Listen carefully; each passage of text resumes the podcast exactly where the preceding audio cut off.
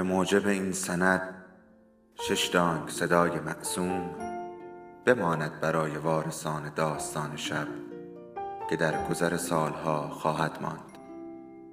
ارادتمند داستان شب.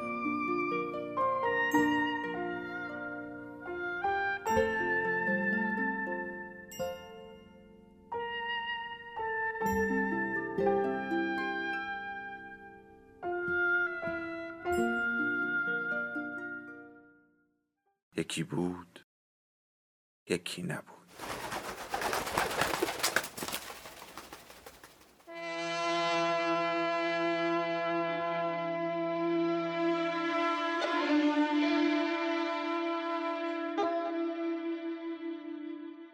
شازده احتجاب به قلم هوشنگ گلشیری قسمت سوم.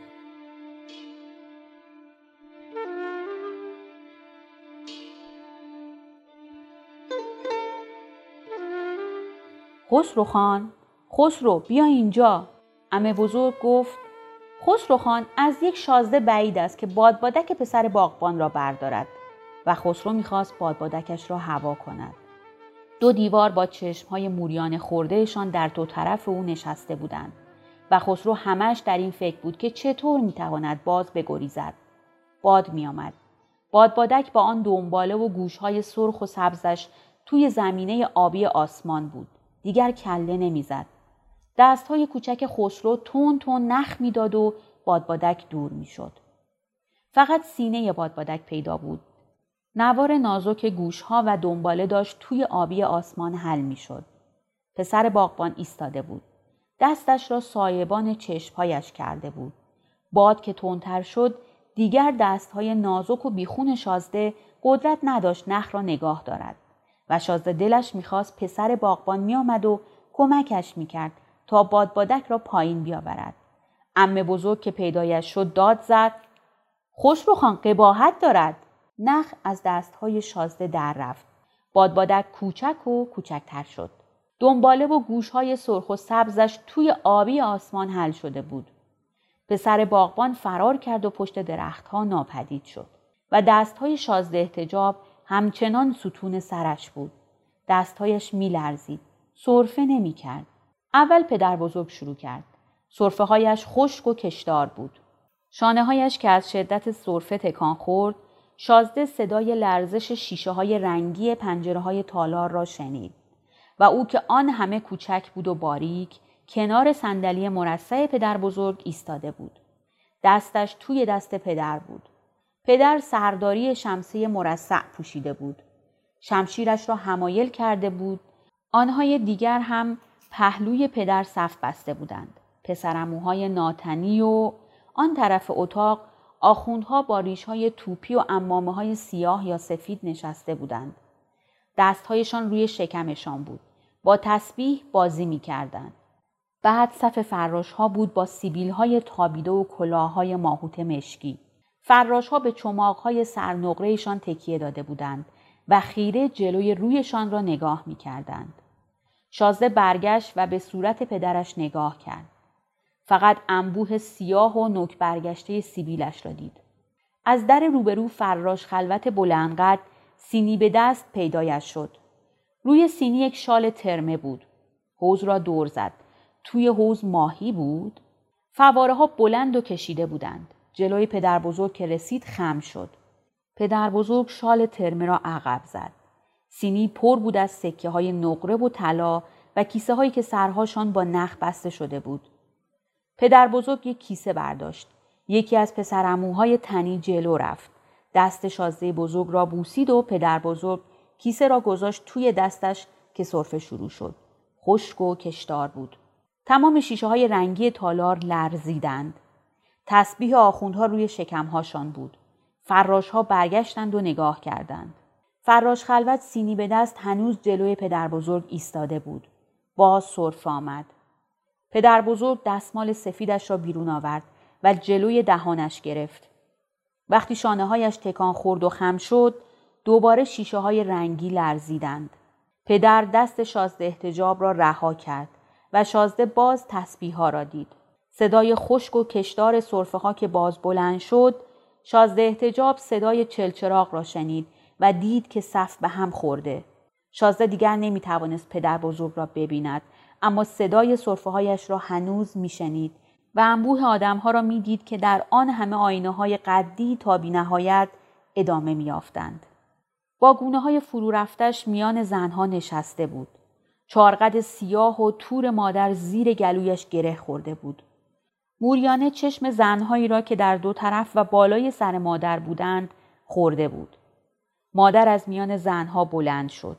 همان دستش را که تا حالا پشت یکی از زنها مانده بود دراز کرد تا شاید شازده احتجاب بلند شود و دست مادر را بگیرد.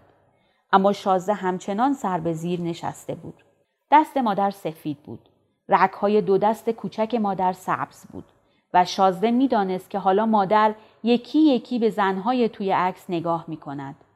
مادر پیراهن بلندش را به دست گرفت و آمد درست روبروی پدر بزرگ ایستاد. تعظیم کرد و دست پدر بزرگ را بوسید و بعد دست مادر بزرگ را. صرفه های پدر بزرگ خشکتر و بیصداتر شده بود. امه ها بیصدا می رفتند و می آمدند. حکیم ابو نواس با بوی جوشانده و لباده بلندش از زیر تاق ضربی سبز پیدایش می‌شد. دخترمش فخر و نسا هنوز توی قابکسش نشسته بود. گل میخک کنار دهانش بود و کتاب بزرگ جلد چرمی روی دامنش. انگشت های سفید و کشیدش روی جلد کتاب مانده بود. عینک نمره را با دست راست گرفته بود. فخر و نسا عینک را با دستمال سفیدش پاک کرد و دوباره گذاشت به چشمش. بلند شد. دامن تور سفیدش را جمع کرد. از روی کتاب که حالا روی نقش اسلیمی قالی افتاده بود رد شد و آمد پایین.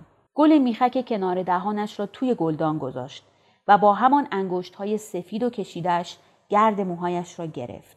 و شازده احتجاب که می‌دانست فخری آن همه دست و پا چلفتی است و همش یادش می رود دو طور از موهایش را روی پیشانی رها کند داد زد این همه سرخاب روی لبهای چاقت نمال تو باید یاد بگیری مثل فخر و نسا خودت رو بزک کنی.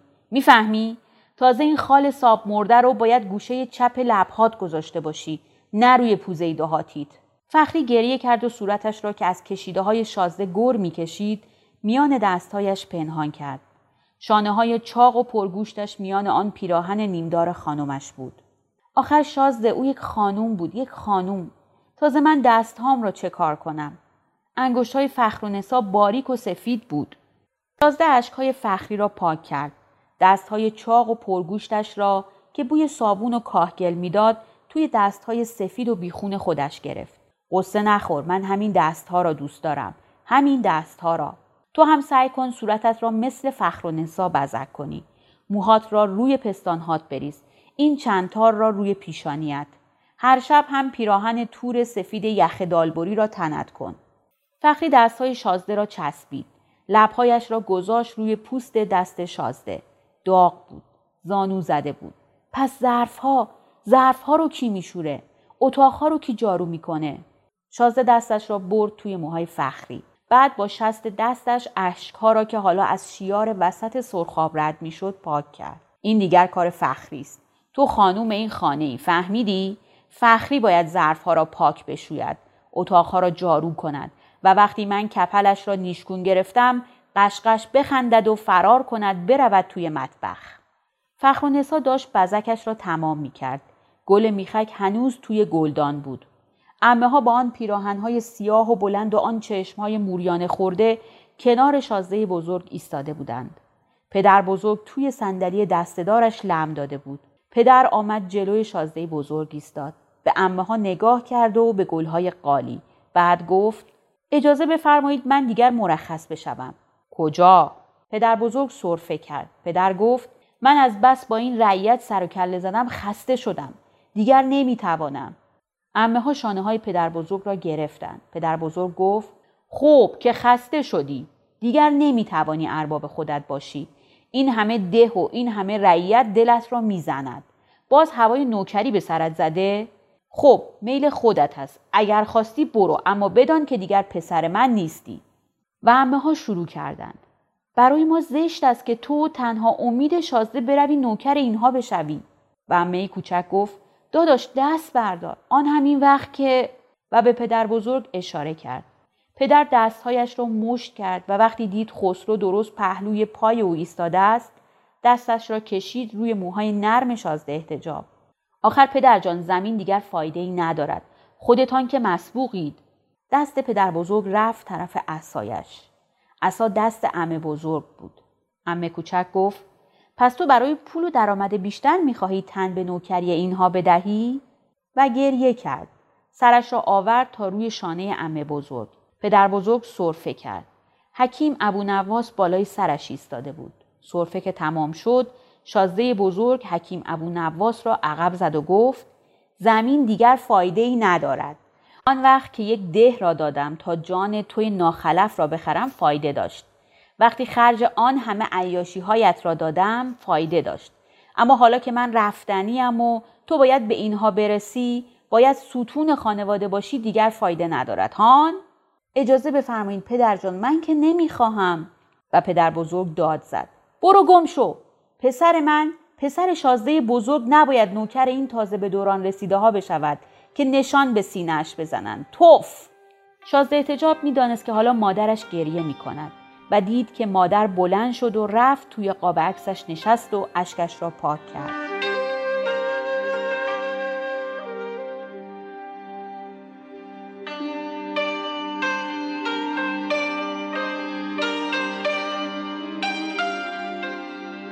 دور عکس مادر سفید سفید بود. پدر بزرگ باز صرفه کرد و جامهای رنگی باز لرزیدند. مادر بزرگ صرفه نمی کرد. بوی جوشانده تمام اتاق و سرسرا و حتی خیابان ریگریزی شده را پر کرده بود. مادر بزرگ گفت شازده جان پسرت دیگر بزرگ شده. خودش می‌داند چه کار کند. امه بزرگ گفت فروخ سلطان بهتر از شما امه کوچک گفت حرف نزنید. مادر بزرگ صرفه می کرد. دستمالش را گرفت جلوی دهانش. شانه هایش تکان می خورد. اما باز داشت حرف می زد. شازده برای من همین یه پسر مانده. آن وقت تو می‌گذاری با این افریته ها امه بزرگ گفت افریته؟ من افریتم؟ امه کوچک گریه کرد و سرش را گذاشت روی شانه امه بزرگ. شازده بزرگ گفت تو دیگر حرف نزن و دسته صندلیاش را چسبید. همه ساکت شدند. مادر توی قاب عکسش گریه می‌کرد. اسب آمده بود وسط تپه ها.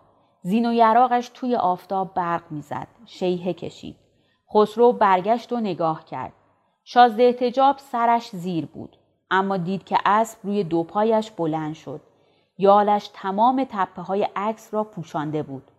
شرابه های کلگی روی چشم های اسب افتاده بود. نوک سیبیل مراد به بناگوشش می رسید.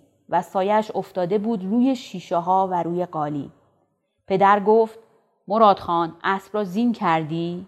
خسرو هم گریه کرد و شازده احتجاب دید که امه ها تا زیر تاق ضربی شاخ و برگ ها دنبال اسب پدر دویدند. چهار اسب قزل با های سیاه کالسکه را میکشیدند.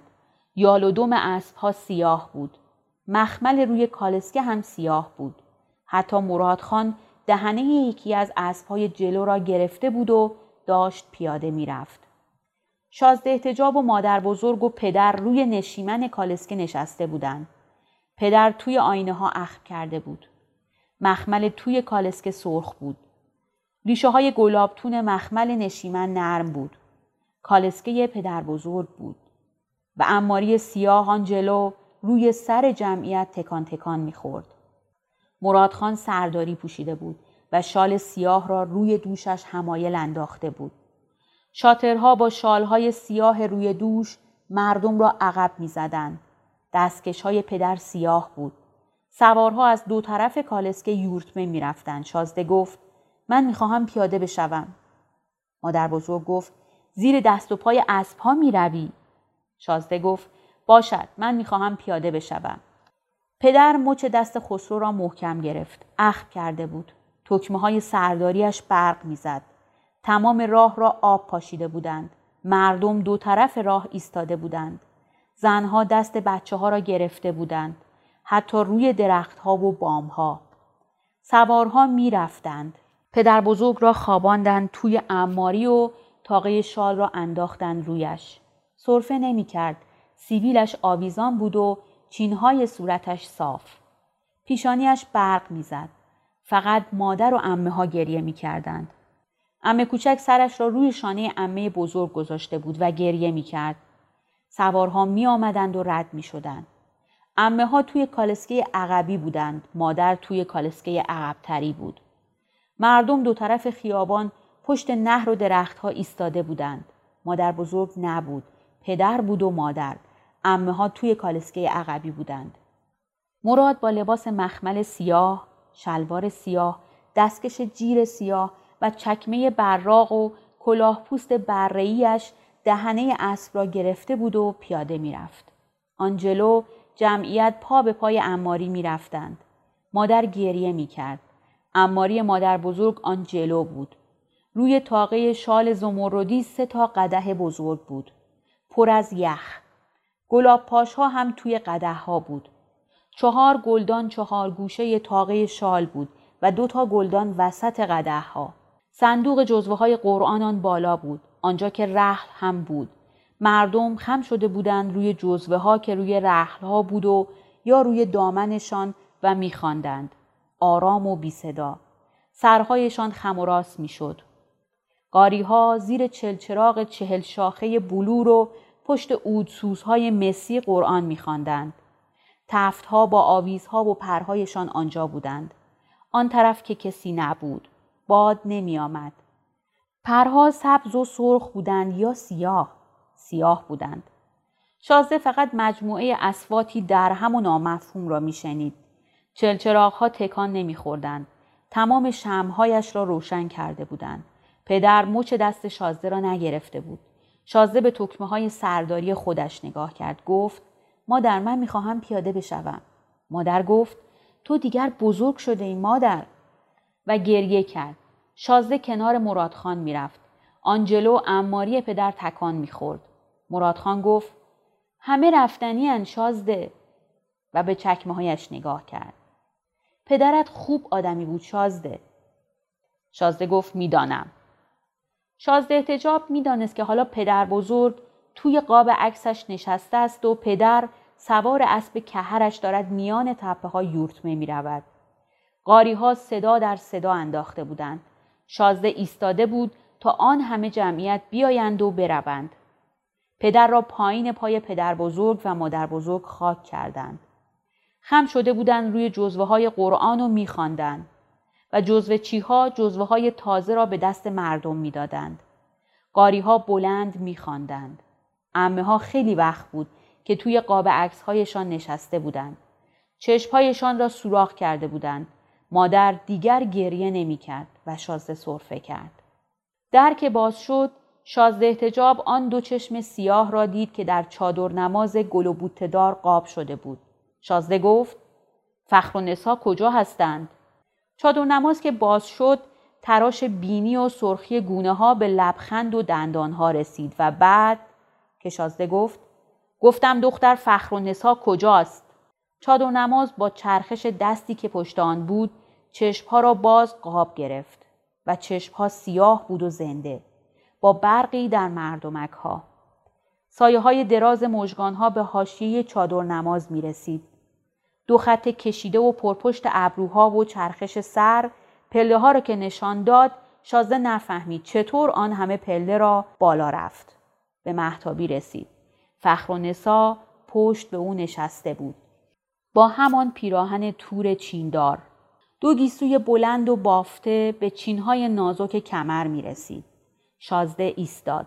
خطوط نرم و لغزنده شانه ها را دنبال کرد و خطوط محو دو بازو را که پشت پیراهن تور بود. وقتی به پشتی صندلی رسید خطوط را رها کرد و به سفیدی پشت گردن و موهای ریز آن خیره شد. فخر و نسار روی صندلی گردانش نشسته بود. پهلوی دستش یک میز بود. شازده تنگ شاخدار بلور را دید و بعد دو لیوان پای بلند کریستال و دو ظرف گز و آجیل را. تنگ شاخدار تا نیمه پر بود. فخر و نسا هنوز پشت به شازده نشسته بود. شازده جلوتر رفت. از کنار خط نازک گردن و چینهای روی شانه راست کتاب بزرگ جلد چرمی را دید و انگشت های سفید و کشیده را. فخر و نسا انگشت لای کتاب گذاشت و آن را بست. چرخید و تا شازده آمد همان نگاه شماتت بار را از پشت شیشه عینک به خاند گفت بفرمایید بنشینید خسرو خان.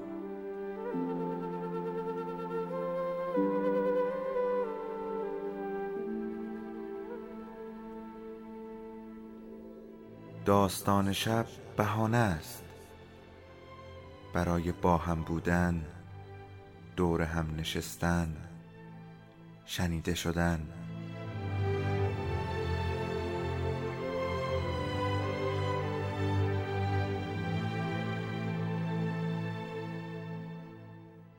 صدای افسانه ها رو میشنویم.